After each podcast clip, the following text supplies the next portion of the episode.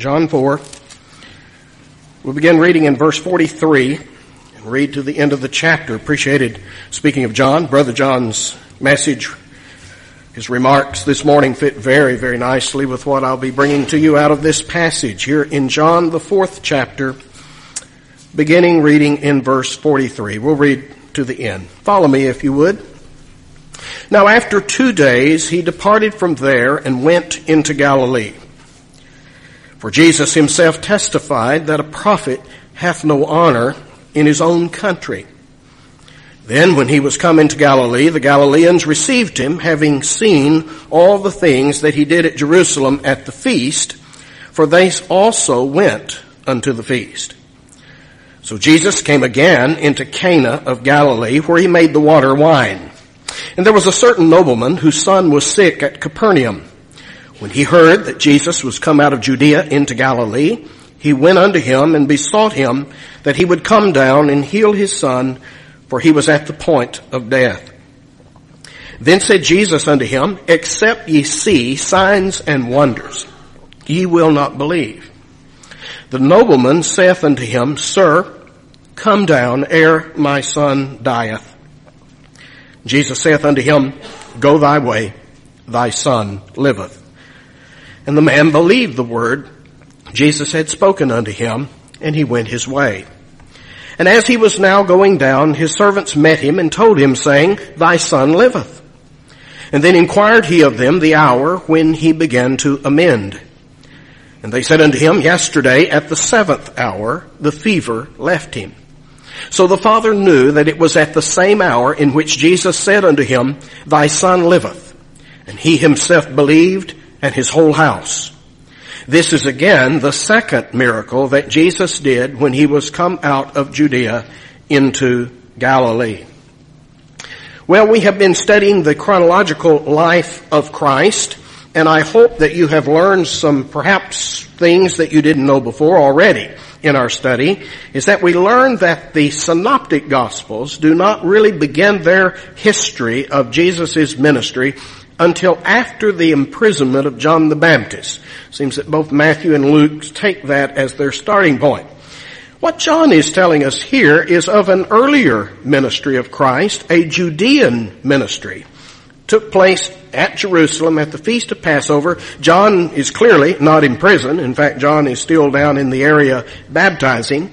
And now Jesus is coming back to Galilee, which will sort of pick up the story where the synoptic gospels began. So we are sort of looking at an earlier Judean ministry of Christ preceding what we find in the synoptic gospels.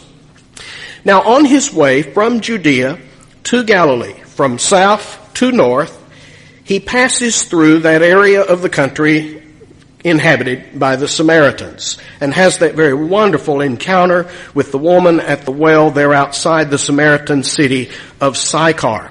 We see that they implore him to stay with them for two more days, for several days. Apparently he stays for two more until he finally departs and continues his journey on up towards the north back to Galilee, which is sort of the home base of his ministry.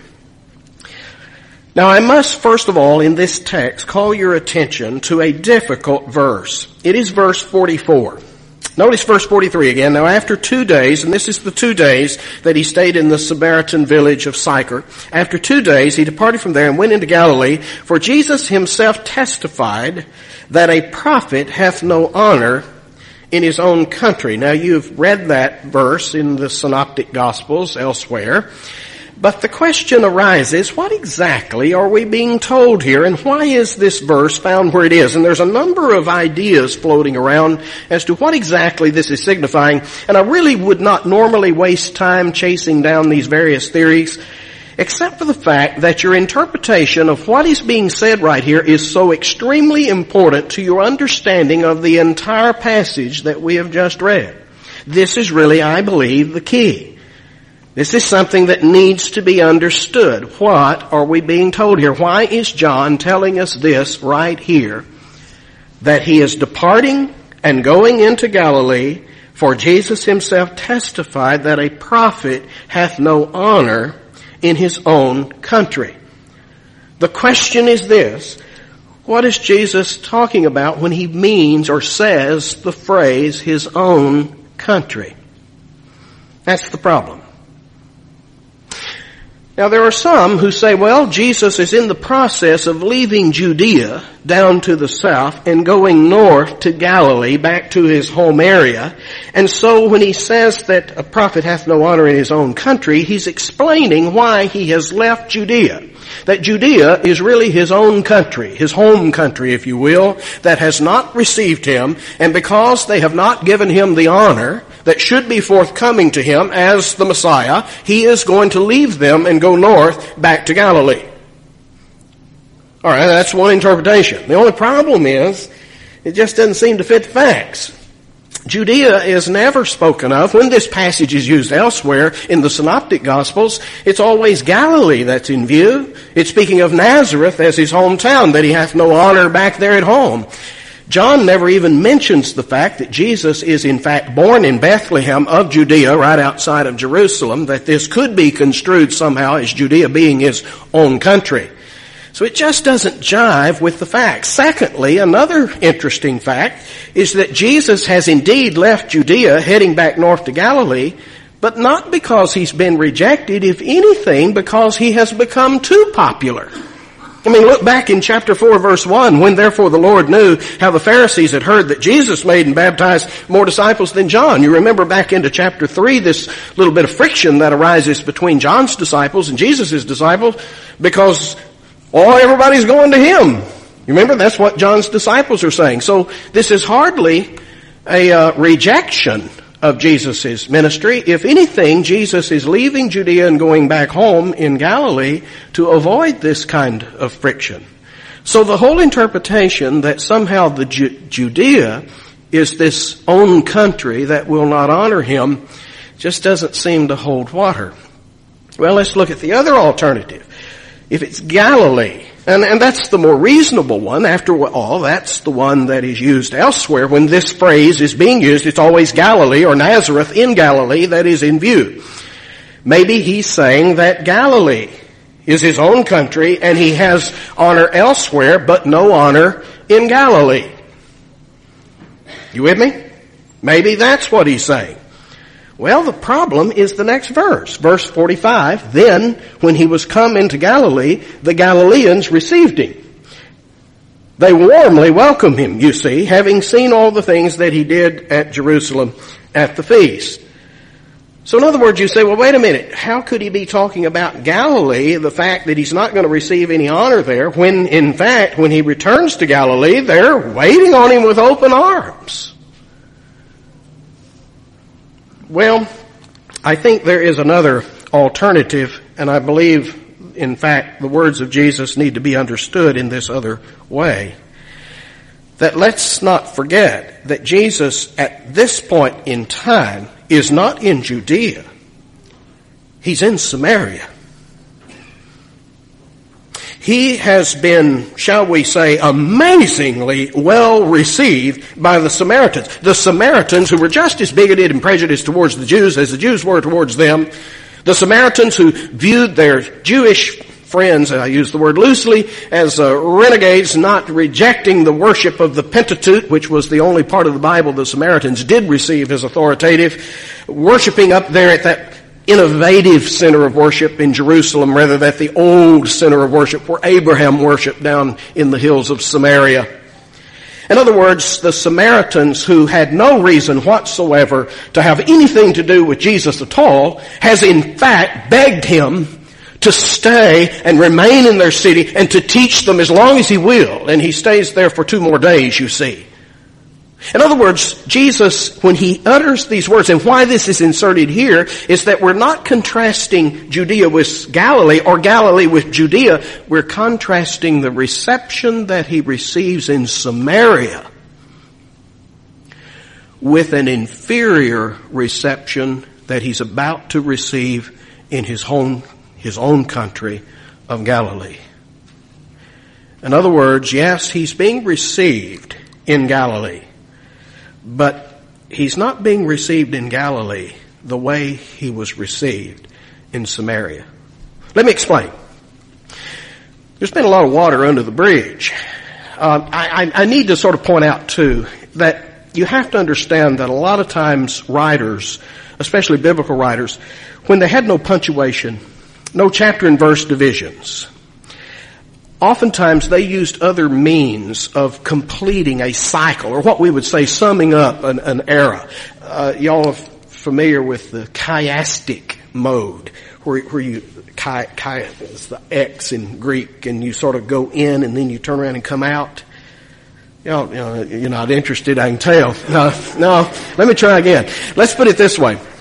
You have to understand that the Eastern mind thinks generally in a circle. The Western mind thinks in a straight line. And our idea, going from today to tomorrow, is going from, you know, where I am now on a timeline to tomorrow. You know, here I am, there I'll be tomorrow. To the Eastern mind, he doesn't think that way. He goes around in a circle. It's sort of like our clocks. Tomorrow, after today, we're right back where we started from. We hadn't gone anywhere. We're just right back where we started from. And John, being an Easterner in thought, as he is expressing these things, certainly at the inspiration of the Holy Spirit, but not obliterating the personality and nature of John himself, that he's using these figures of speech. And I want you to notice that when we began with Jesus' first miracle, remember we've got his first miracle mentioned and then his second miracle, right?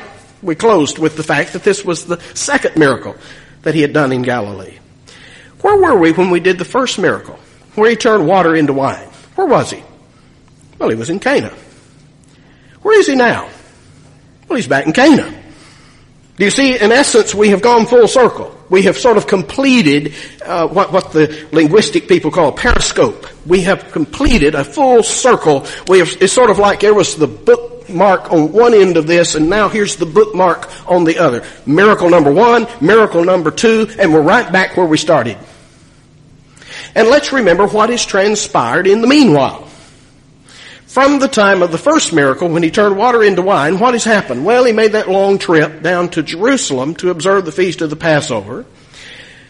And while he was there, many believed on him when they saw the miracles that he did. Now keep in mind, first and second miracle that we're talking about are first and second miracles for Galilee. In the meanwhile, down at Jerusalem, he's done a number of miracles people believing on him when they saw the marvelous and miraculous works that he did. And if you want a demonstration of that fact, here comes Nicodemus trotting to him by night saying, we know that you're a man sent from God. No man could do what you do, these miraculous things, unless he were sent by God. But Jesus did not commit himself. Do you remember this? There was something wrong with their faith. Go back to chapter 2, John 2, verse 23. When he was in Jerusalem at the Passover in the feast day, many believed in his name when they saw the miracles which he did. Chapter 2 verse 23. But Jesus did not commit himself unto them because he knew all men and needed not that any should testify of man, for he knew what was in man. There was something deficient about this faith that existed because men had seen these miraculous works that he had done. And if you want to know what was missing, was this just some minor thing? In John chapter 3, we find one of these. Nicodemus, who comes convinced, believing in Jesus, you see, in at least some sense, believing that he's a man sent from God. Why? Because he says you couldn't do these miraculous works and not be. In other words, Nicodemus is a sample of that group that believe on Jesus when they saw the miraculous works that he had done. And Jesus, rather than commending Nicodemus for this kind of faith, says instead, except you be born again, you'll never see the kingdom of God. Not only are, is this kind of faith not placing you in the kingdom, you're not even near it. You're not, you know, you're not even in the ballpark. You must be born again. Do, you get the sense that here is people who have witnessed these miraculous things and they are enthralled, entranced by what they have seen Jesus do. It has indeed created a kind, a sort of faith, but it falls far short of saving faith. And Nicodemus is the, the example of this. Now, Jesus is returning to Galilee. right? Who welcomes him with open arms? Look, look closely at the text again. John 4. In verse 45. Then when he was come into Galilee, the Galileans received him again, having seen all the things that he did at Jerusalem at the feast, for they also went unto the feast. Here is the same crowd that had been at Jerusalem, same bunch, affected as it were by what they had seen Jesus perform down there at Jerusalem, and no wonder they're waiting on him with open arms. Here he comes and he's coming home, and now we can get him to do some of the stuff that he did for them, he can do it for us.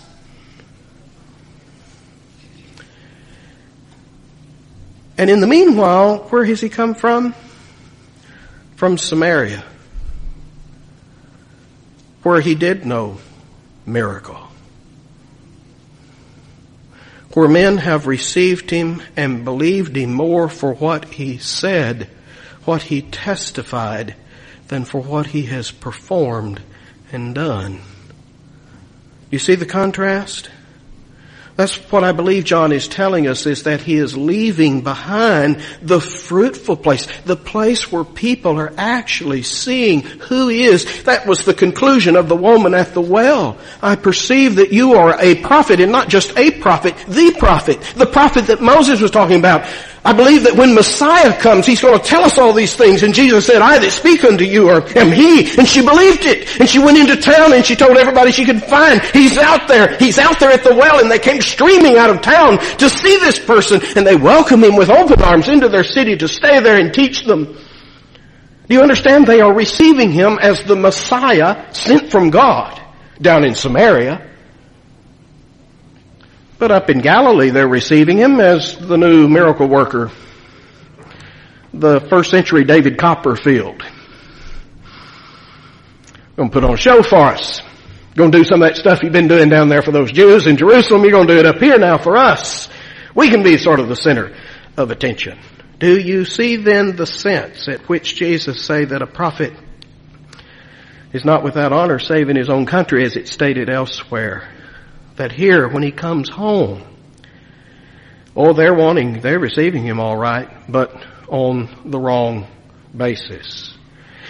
And as example of this, and I believe that's where the next story fits into the picture. Having understood that, then you'll understand what's going on here when this certain nobleman, who lives actually at Capernaum, about four miles away, comes to our Lord at Cana, and he says that his son is dying and he wants Jesus to come heal his son. And Jesus to us sounds awfully cold, awfully calloused when he says to this man, except ye see signs and wonders, you will not believe. Now notice our text says that he spoke to the man. Verse 48. Then Jesus said, said Jesus unto him, singular. But except ye. The you here in the Greek is plural. In other words, this is not just a statement that is directed towards the man himself individually, but it is a statement that is directed towards the people in general that here is just one man, one man's request that is sort of symptomatic of the whole problem up there. Is that they're looking for Jesus to come and back to their community so that he can do some good stuff for them. And here comes this man, basically coming on the basis of human need, human suffering, saying, I need you to do this. Let's go back to miracle number one. Cana First time. This is Cana 2. Let's go back to Cana 1. Cana 1, he did his first miracle, turning water into wine, and what prompted it? Well, his mom came to him saying, they've run out of wine. They need some wine. I mean, that's the suggestion. She doesn't ask, but it's clear that's what she's insinuating. They've run out of wine. Do something. Now, whether she intended for him to perform a miracle or not, I don't know. I doubt it at that point if this is his first miracle. But it's the idea that we're asking you to do something, take care of this embarrassing situation. Now he comes back to Cana and a man comes saying, I need you. I need you to heal my son. Now, lest we be overwhelmed with the fact that Jesus sure reacts callously here and coldly and seemingly condemns this man and criticizes this man, let's not forget that he was touched by the heart of this father and he did grant the request of the man. Do you understand what I'm saying? Let's don't get so wrapped up in this that, well, what a terrible guy. If my son was at the point of death in Capernaum and I knew that Jesus was coming to Cana, trust me, I'd be there knocking on the door, asking him to come and heal my son. I understand that. I understand the, the, my heart goes out and Jesus' heart did too. He was touched as it were with this request and he in fact grants the man's request. But nevertheless, nevertheless, do you not perceive that there's something wrong here? There's something else going on? That this is not his real agenda? That his real purpose in this world is not to raise every sick son from his deathbed any more than it is to open the eyes of every blind man or unstop the ears of every deaf man. That yes, he does those things and we, we're thankful for that. But at the same time, that's not his real purpose. That's not his real mission. And to simply have faith in him as a miracle worker misses the point.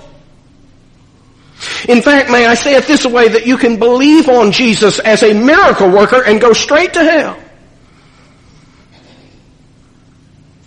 Because you have not comprehended the purpose of his mission.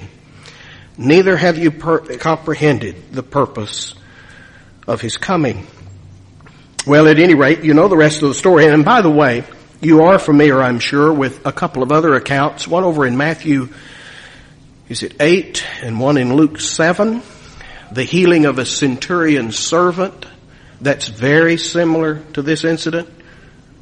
Y'all know what I'm talking about? You remember centurion came and said, heal my servant and Jesus uh, started in that direction and the man said, oh no, you don't even need to set foot in my house. Just say the word and he'll be healed. He was healed. There are some who suggest that this is exactly the same incident, but I don't think so. There are numerous, numerous differences. This man is a nobleman. The word means a royal official, and most likely someone who was tied to Herod's household, household servant of some sort. Remember, Galilee was not administered by the Romans. It was under the rule of King Herod. Secondly, it is his son that is at the point of death. In the other event, it was a servant. And most interestingly, in this case, the man is, shall we say at the very least, seemingly reproved for his request. How is it that you won't believe unless you see signs and wonders? In the case of the centurion, he is congratulated. He is basically commended for having great faith. So there's numerous differences between that account of the centurion servants being healed and this nobleman's son being healed. I believe it was two separate incidents. Having said that, let us note what now happens. The man turns to go home. Now we're told that it was at the seventh hour that all of this happened and again the question arises, is John using Jewish time or Roman time? Jewish time, Jewish reckoning would put this then seven, um, the seventh hour of the, did it say seventh? Yeah, seventh hour of the day, which would be say one o'clock in the afternoon. What that doesn't explain is why it's the next day that he met these servants coming to tell him what happened you know, Capernaum's only four or five miles away. Now there are some suggested that, well, see, that shows his faith. He didn't hurry on home. He believed that Jesus, what Jesus told him would be the case, but the text doesn't say that or indicate that. If John is using Roman time, which it appears that he normally does, Roman time worked like our time, starts at noon, midnight, so forth. The seventh hour would be seven in the evening. And that would be far more likely since you didn't go on journeys in the middle of the night. You've got no way to see what you're doing that then the next day he would have been going home, met the servants who told him, yes, your son is better, he lives. And when did the fever break? Well, it broke yesterday at the seventh hour. Now, it's a remarkable miracle. A healing, what shall we say, in absentia. you know, he's not there to rub some stuff on him or not there to speak or to lay his hands. Here is a word that is being said in Cana that affects a healing in Capernaum, four or five miles away. Now that's a remarkable miracle. I don't want to in any way minimize that. You, you do understand that this is revealing something about the authority of Jesus Christ. Exactly what the centurion said when Jesus started towards his home to heal that servant. And the centurion said, well wait a minute, I know how authority works. I'm in the military. You ever been in the military? Steve back there, he was in the military. Steve, uh, when the commander in chief wanted something done, let me ask you, how did it work in the military? Did he get up and do it or he order you to do it? Where they want that pile of rocks moved from there to there. Um, he didn't get out there with a shovel. He told you to do it. And that's exactly what the centurion is saying. I'm a man under authority. I know how authority works. When I need something done, I say to my inferior, go do it, and he does it. And he's saying, I perceive you have the same authority. Just say the word, and it'll be done. You don't need to come to my home. And that is a remarkable understanding of the power and the authority of Jesus Christ. And Jesus commends him for his great faith. Because he understands that this person is a person with this vast authority and he doesn't need to come and use this means or that means. He can just say the word and it's done. This incident shows us the same thing. But I want to center this morning, it is morning, barely, I want to center upon applying this text to us in making this contrast between a faith that simply stands or falls by virtue of what it sees, the miraculous signs, the wonders, and a faith that saves the soul, a deeper faith.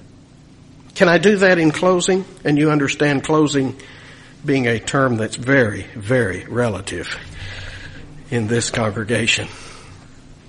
There are many, many folks who say that what lost people need to do is just believe. Just believe.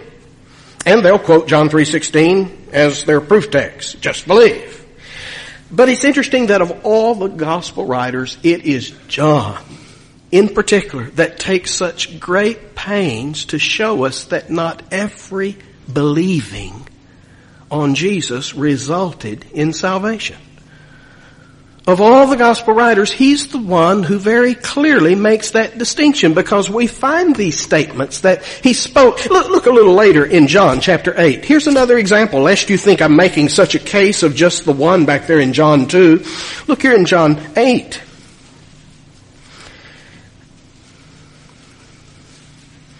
John 8, 28, then said Jesus unto them, he's in a discussion with the Jews, John 8, 28, when ye have lifted up the Son of Man, then shall ye know that I am He, and that I do nothing of myself, but as my Father hath taught me, I speak these things, and He that sent me is with me. The Father hath not left me alone, for I can do always, I, I do always those things that please Him. In other words, here's a statement of Christ concerning who He is.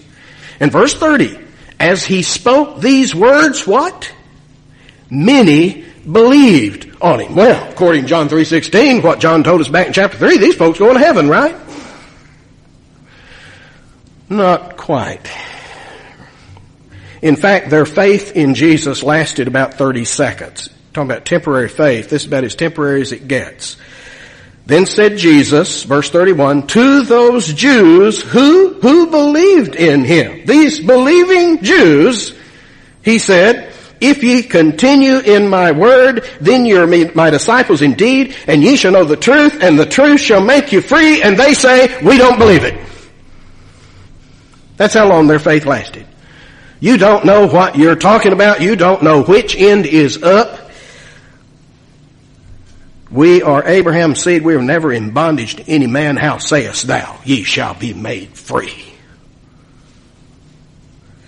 Do you understand what I'm saying? Of all the Gospels, John is the one that gives us insight into the fact that there is a faith in Christ that falls far short of saving faith. And it is particularly this faith that is based on what men saw, the signs and the wonders, and that's what Jesus is saying, except you see this, you're not going to believe. Unlike the Samaritans, these people's faith has to be constantly buttressed by what he does. Now, kind of faith is never satisfied. I don't care how many miracles that you've seen or think you've seen. a faith that stands on the foundation that we believe this to be true because we've seen this miraculous thing always wants to see more. Never content. As Solomon said, the eye is never full, and certainly it's true in this area. Never content. You see it in the New Testament record. In a little bit, we're going to be in John 6, where we, these people are sit down and Jesus takes the loaves, five loaves, and feeds 5,000 people. They will not only see it, they'll eat it. They'll be participants in the miracle. Surely that's going to satisfy them, right? I mean, they've been there, they saw it, they ate it. Well, look at John 6. That happens up here in the first chapter, uh, the first part of the chapter. Look in verse 30. John 6, verse 30. They said therefore unto him, What sign showest thou then, that we may see and believe thee? What dost thou work? Isn't that amazing? These are the people who just saw the miracle of the loaves. They followed him one side of the lake, back over to the other side of the lake. And they're saying, well, you know, before we're going to believe you, you've got to show us some sort of miraculous sign. What are you talking about? You just ate of the miraculous sign. You just experienced it. You were participants in it. Do you see what I'm saying? It's never enough. Moses chastised Israel over in Deuteronomy 28 because, my friend, if there's ever a generation that saw miraculous works, it was Israel coming out of Egypt. I mean, I, I can't imagine another generation that saw more miraculous stuff than that generation. And it wasn't just hit and miss, it was ongoing. I mean, every morning they got up and here's manna sitting there on the ground for you. But Moses in Deuteronomy 28 says that for all you've seen, you, you've seen these great miracles, you know, it's just gone on and on for 40 years now.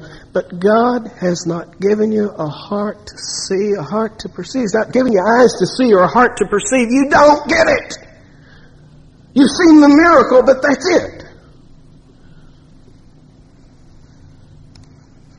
So that's the first reason. The second reason is that such a faith, a faith that stands or falls by what it sees miraculously done, uh, basically arises from man's appetite for the supernatural. In other words, we would think, well, somebody wants to see a miracle from God. They must be a spiritual person.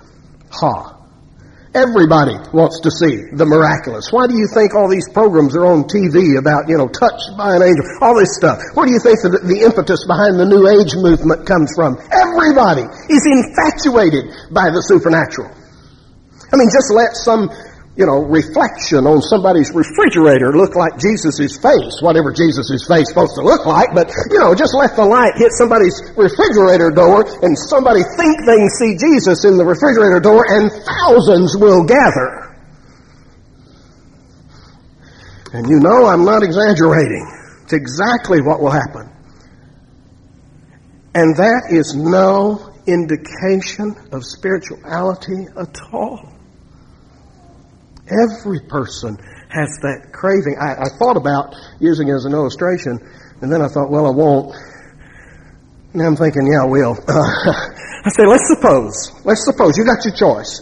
You have door number one, door number two this morning when you come to church. You got door number one, door number two. Then door number one, you go in here and hear this guy, rather boring fella, talk about the gospel, talk about Jesus, talk about his death, talk about sin, being saved from sin. Or door number two, you can go in this other room and we can watch people be raised from the dead. We can watch sick folks. People can't walk, jump up and walk. Now I say give you your choice. Which one? And I know you're sitting here saying, well, I wouldn't fall for that. But don't you kid yourself of what is the most enticing thing out there. Is it the facts of the gospel of Jesus Christ, or if I had the opportunity, would I go through door number two? Because I want to see. And the fact that I want to see it is not an indication that I'm such a spiritual person. That arises from a carnal desire to explore the supernatural. Reason number two. Reason number three is that this faith is deficient because it is so consumed with what Jesus can do than with who Jesus is.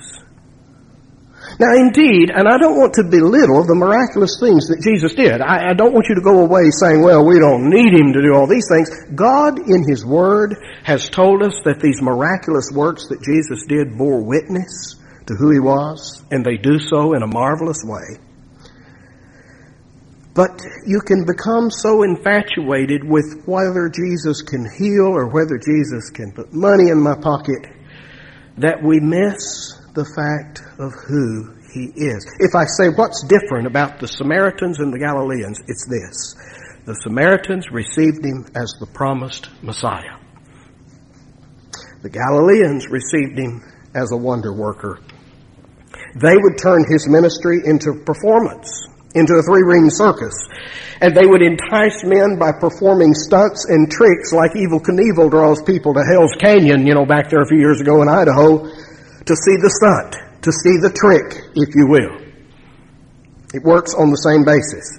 Reason number four. Such faith is deficient because it is far more interested in the sign than it is in the meaning of the sign. It's interested in the sign itself rather than in the meaning of the sign. You, you do realize that John's gospel is unusual too in that there's just seven miracles recorded in it. Hey, you go to Mark and you have seven miracles and seven verses. John's gospel is different. There's seven miracles and seven, sometimes they're called signs. They're obviously designed chosen to present to us something about Jesus. And usually it's illustrating an aspect of his teaching. For instance, when he's talking about I'm the bread of life, he's just blessed the loaves and fed 5,000 people. He's produced bread. When he's talking about I'm the resurrection and the life, he's raising Lazarus from the dead. Usually you see there's a connection here. But this kind of faith fixates on the sign and never inquires to the meaning. What's the meaning? What is this actually telling me? It would be like this morning. We got a nice sign right out here in front. Can, well, let's go out there and gather around the sign and sing hymns and so forth. We say, well, that's nuts. That's just the sign. In the same sense, do, do you see that in essence it's to gravitate to the miraculous thing and never see what's behind it? Oh, I could uh, need to stay here, and I'm tempted to, but time won't let me. Just remember that these miracles were intended to convey a deeper understanding to who Jesus was. And that just to receive the sign did not necessarily do anything for a guy. Do you realize you could be healed by Jesus and go straight to hell? Do you understand that Lazarus, raised from the dead, was going to die again? And we're going to have to stand in judgment? In other words, the point is the sign, the miraculous work, whatever it might be, was a temporal thing, was a physical thing. It was not the real thing. The real thing lay behind the sign. All right, reason number five. Well, I've already said that. Well, we're through. that was it. They were just five. Let me remind you that there is a whole movement. I, I couldn't read, I, I really chose to, on the bulletin this morning, the fact where Jesus says, except ye see signs and wonders, you will not believe. Because there is a whole movement called the Signs and Wonders movement today. There's a movement that goes by that name. It's the Vineyard movement. Basically, it's called by that name, the Signs and Wonders movement. The main idea is this, that it's not enough to just preach the gospel. The mechanism, the mechanics of that movement is basically you spend the first half of the message or the service proclaiming the facts of Christ, and then you spend the second half of the service demonstrating the power of Christ. In other words, you give people not only the facts, but you demonstrate before their eyes the signs and wonders so that they will believe those facts. Isn't it interesting? I um, was in Canada this past summer and they were telling me about what was going on now in Toronto at the old Airport Vineyard Church there, originally from this same group, by the way. And they said, have you heard the latest? And I said, no, I don't hear a whole lot about what's going on in Toronto. We hear a lot about what's going on in Pensacola, but not about Toronto. And they said, well, the latest thing is, is that God, you see, is performing these miracles in their services there. He is converting the fillings in their teeth into gold. These people are claiming that God is converting the fillings in their mouth to go. And in fact, they said the ushers have flashlights now going around checking in the mouths to see if your fillings have been miraculously converted from whatever it is to gold. And said literally have had reports of people down on their hands and knees looking for gold dust in the carpet. Now, you, you think I'm making this stuff up. It's not, I'm now, by the way, hear the same thing going on down in Pensacola, of course. Can you imagine? You're sick, you're an invalid, you're sitting in a wheelchair in those service hoping that God would somehow heal you, allow you to walk, get up out of that wheelchair, and what God's doing is changing fillings in people's teeth into gold.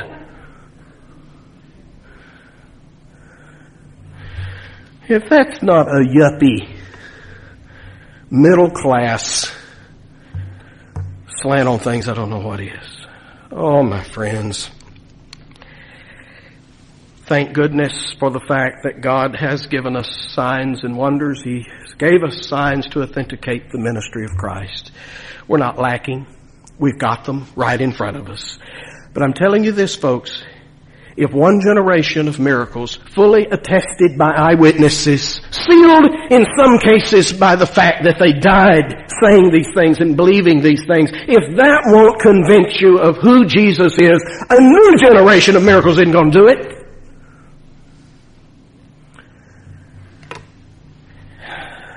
You see, saving faith has a moral and ethical dimension to it that this other faith doesn't have. You can believe that Jesus is a miracle worker. You can believe He heals folks. You can believe that He puts money in your pocket and it never changes you. Never touched the heart. You're still the same old person. You just believe some new facts. But true saving faith changes you from inside out. You can't believe it and not change. Not be born from within. You can't fall in love with He who is holiness personified and not have a love for holiness. You can't believe the gospel and be a proud, arrogant cuss. You just can't do it. To surely believe the gospel of Jesus Christ will empty you of your pride and your arrogance you see what I'm saying? You don't have to do that. This other kind of faith is just caught up in this miracle worker. But oh my friend, saving faith, where you see that, you see a man that's been born again, born of the Spirit of God, and he's not like what he used to be.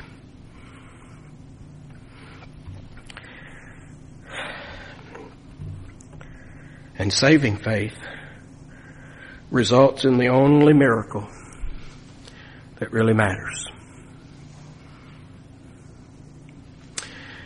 Have all these other things, see all these other things, experience all these other things, go straight to hell.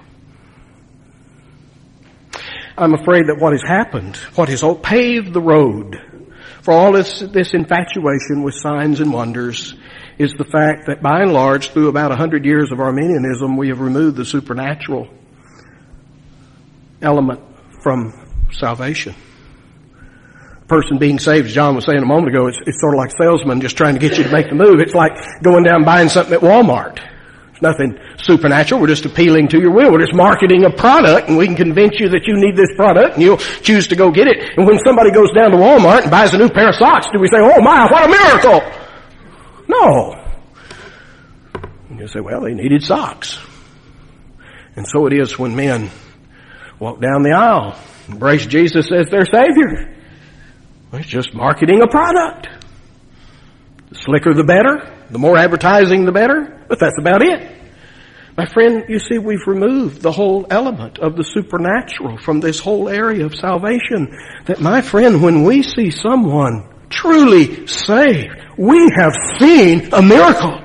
We've experienced, if we've experienced salvation and life in ourselves, we are walking, breathing testimony to the miraculous power of God. And I look around this room and I see face after face after face and I say, my lands, it's a miracle you're here. It's a miracle that you're here, that you're still here. And I think of where you would be were it not for the miracle working grace of God. Be in jail, in prison, in the gutter. Oh, you may be a CEO in some corporation, but you'd still be just as lost as any man that walked upon the face of the earth. Were it not for the fact that there was a miracle came into your life, turned you upside down, inside out, turned your world upside down, and when God was through with you, the stuff that you used to do and love, you now regurgitate. And the things for which you once had no taste whatsoever, love. The name of Jesus meant nothing to you, if anything, a byword, a curse word. And now it's the name the precious name that you love to hear and to repeat. You say, preacher, tell me, where do I go? Where do I find that kind of thing? Only one person I know can do that for you, and that's Jesus Christ. You're going to have to find Him. But I guarantee you, you come on that basis, and you'll be received. That's why he came. That's his purpose. That's what he's doing here. To give life to sinners, lost and undone. That's why he came. That's the purpose. You flee to him. You cry to him. My friend, there's a reality here. He reigns in heaven on a throne and he can change your heart. So I leave you in his hands. I point you to him. There's the invitation. Come unto me, he said. Not to the preacher, not down to the front. Come down here. Come to me, ye that are weary and heavy laden, and I'll give you rest. Let us pray. Father, magnify your word to us this day. May our lives not be content with a faith that falls short of that faith that truly saves and transforms the soul. Lord, we confess our own carnal desires for the supernatural. We detect it in ourselves as well as those round about us. We're not immune from it. We're creatures of our culture. Father, may we be wary. May we keep central to our thinking the real purpose and the real reason that Christ came. May we rejoice in what He has done all right. But the work that went forth on Calvary's cross, when He shed His blood to save His people from their sins, may we never get wrapped up in what's second best or third best.